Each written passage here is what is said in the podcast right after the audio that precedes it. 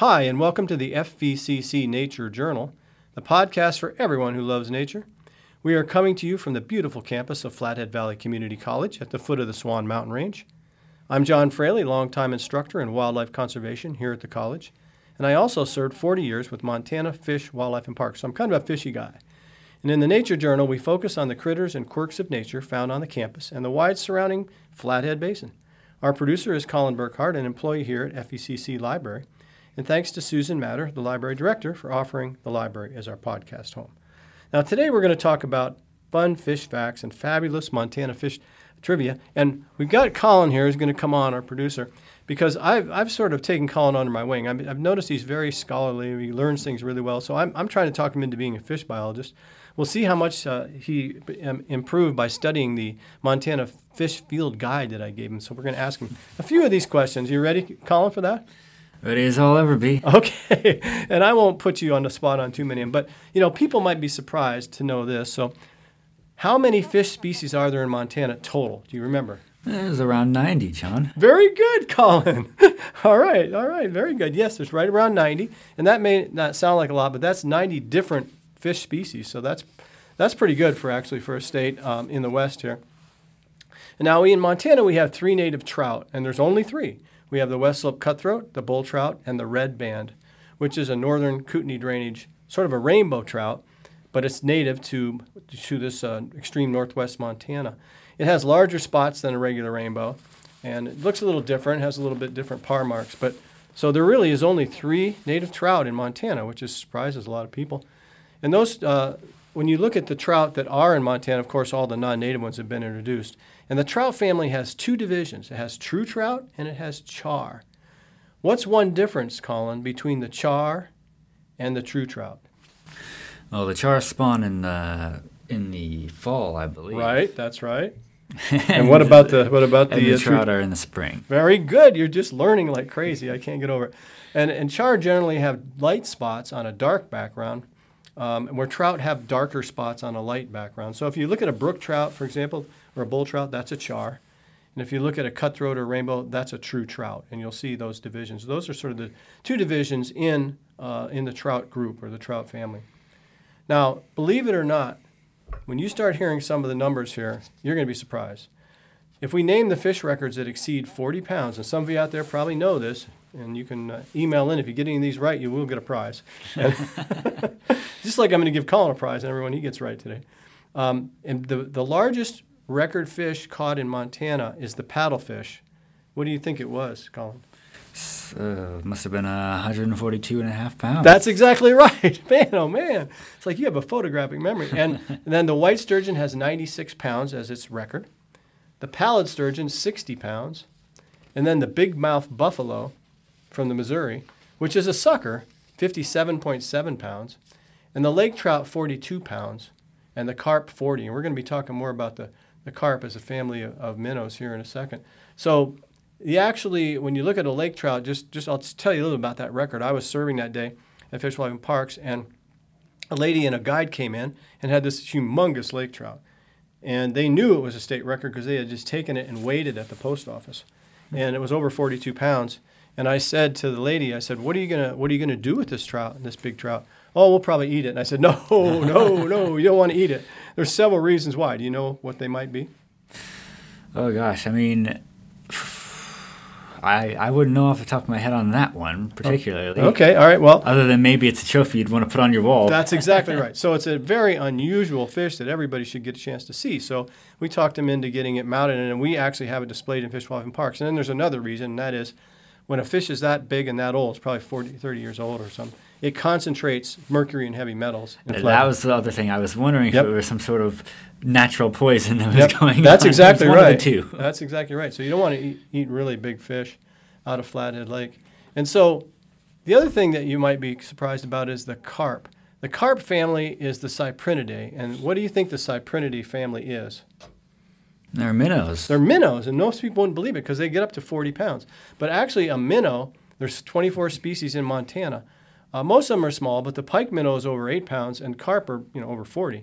But they're still minnows because they have rows of pharyngeal teeth in the back of their throat to grind food. So that's one of the things that they're uh, that can you know classifies them as a minnow. So most people just say when they see a little fish, they call it a minnow, but it's actually a family of fish, and one of the biggest families in Montana. There's twenty-four species. So, so now Stillwater River right here on campus, which if you haven't visited, you really should, because we've got lots of fish down there. But the neat thing is, right, you know, this summer you can go down and look around the edge, and you'll see all the little young crawdads that are just emerging. They're really teeny and cute, and there's all kinds of things to look at down there. But if I was going to ask you what are most common fish species in the Stillwater River here on campus, name one of those, Colin. Oh, I mean, the pike minnow would probably be the first one that comes to mind. That's exactly right, Colin. Bing, bing, bing. Yeah, the pike minnow. And, you know, the pike minnow, is it related to a pike? Uh, I mean, it would be a trick question, so I was going to say no. That's exactly right, because the pike minnow is actually, uh, you know, it is a, actually a minnow, and it was renamed from another word that we won't say here that was... Um, I guess, offensive to certain groups. And so they, they changed the name to the pike minnow, but the problem with that is it is a minnow, but it's not a pike, so people get it confused all the time. But that is probably the most common fish down here in Stillwater. And then we have the large-scale sucker, the long-nosed sucker, a type of sculpin. There might be two species of that. They're like a little fish that lives in the bottom and under rocks, and northern pike themselves. Um, by the way, another quiz for you here. Now, this was deeply hidden in that book, but you might not have caught it, but Uh, how many species of suckers live in Montana? Oh, that must be nine, I Oh, my think. gosh, how'd you know that? I just can't get over. Your memory is just amazing, just amazing. And it's really something else. And not all people know that we have a freshwater cod in Montana, but we do, and its name is uh, Lota Lota is the scientific name, or the or the burbot, the freshwater burbot. And it has a single barbel on its chin. The state record burbot is seventeen point oh eight pounds out of the Missouri River, and it's native to Montana. And let me ask you this, Colin. Was it noted by by Lewis and Clark, this particular fish?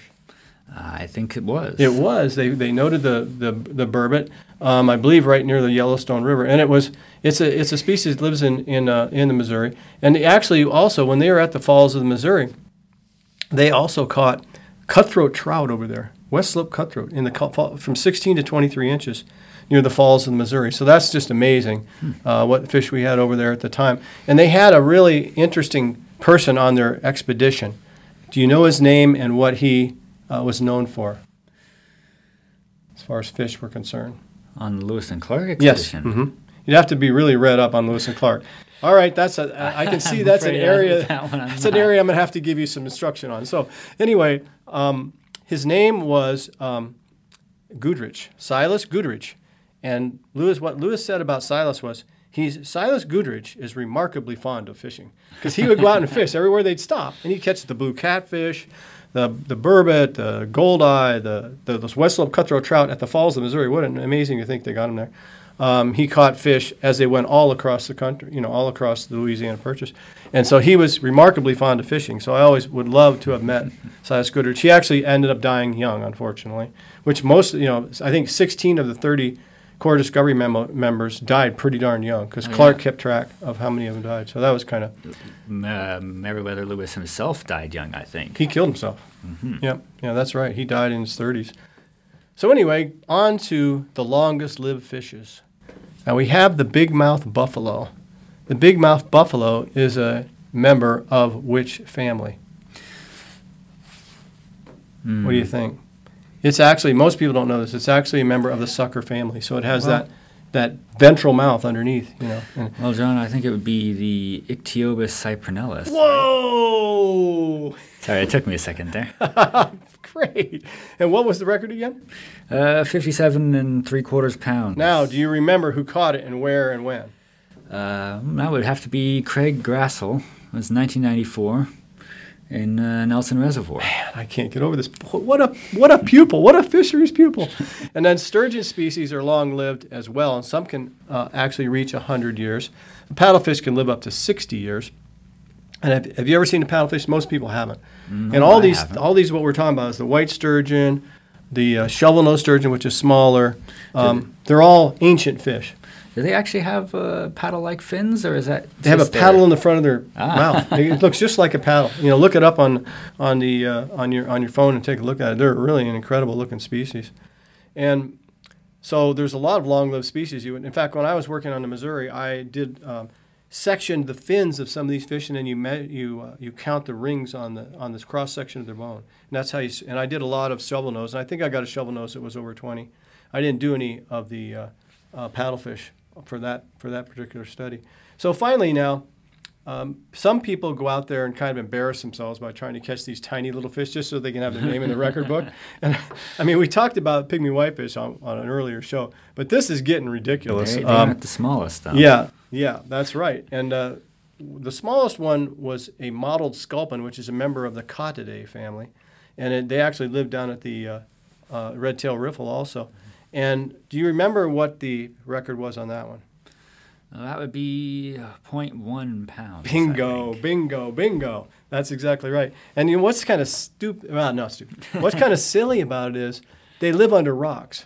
So I'm trying to figure out how this guy got, you know, lifted up the rock and put his hook there, a little teeny hook, and caught this fish. But anyway, he's in the record book. And then there's one that's even smaller, uh, and that is the, uh, that that was the, the, no, that was the mottled sculpin. And then there's there's one that's a little bigger, and that's the... Actually, yes, I think it was the redside shiner that was zero point one pounds. The one it the was... The sculpin was zero point zero five pounds. You have corrected pounds. me. The student has exceeded the, the, the, the teacher.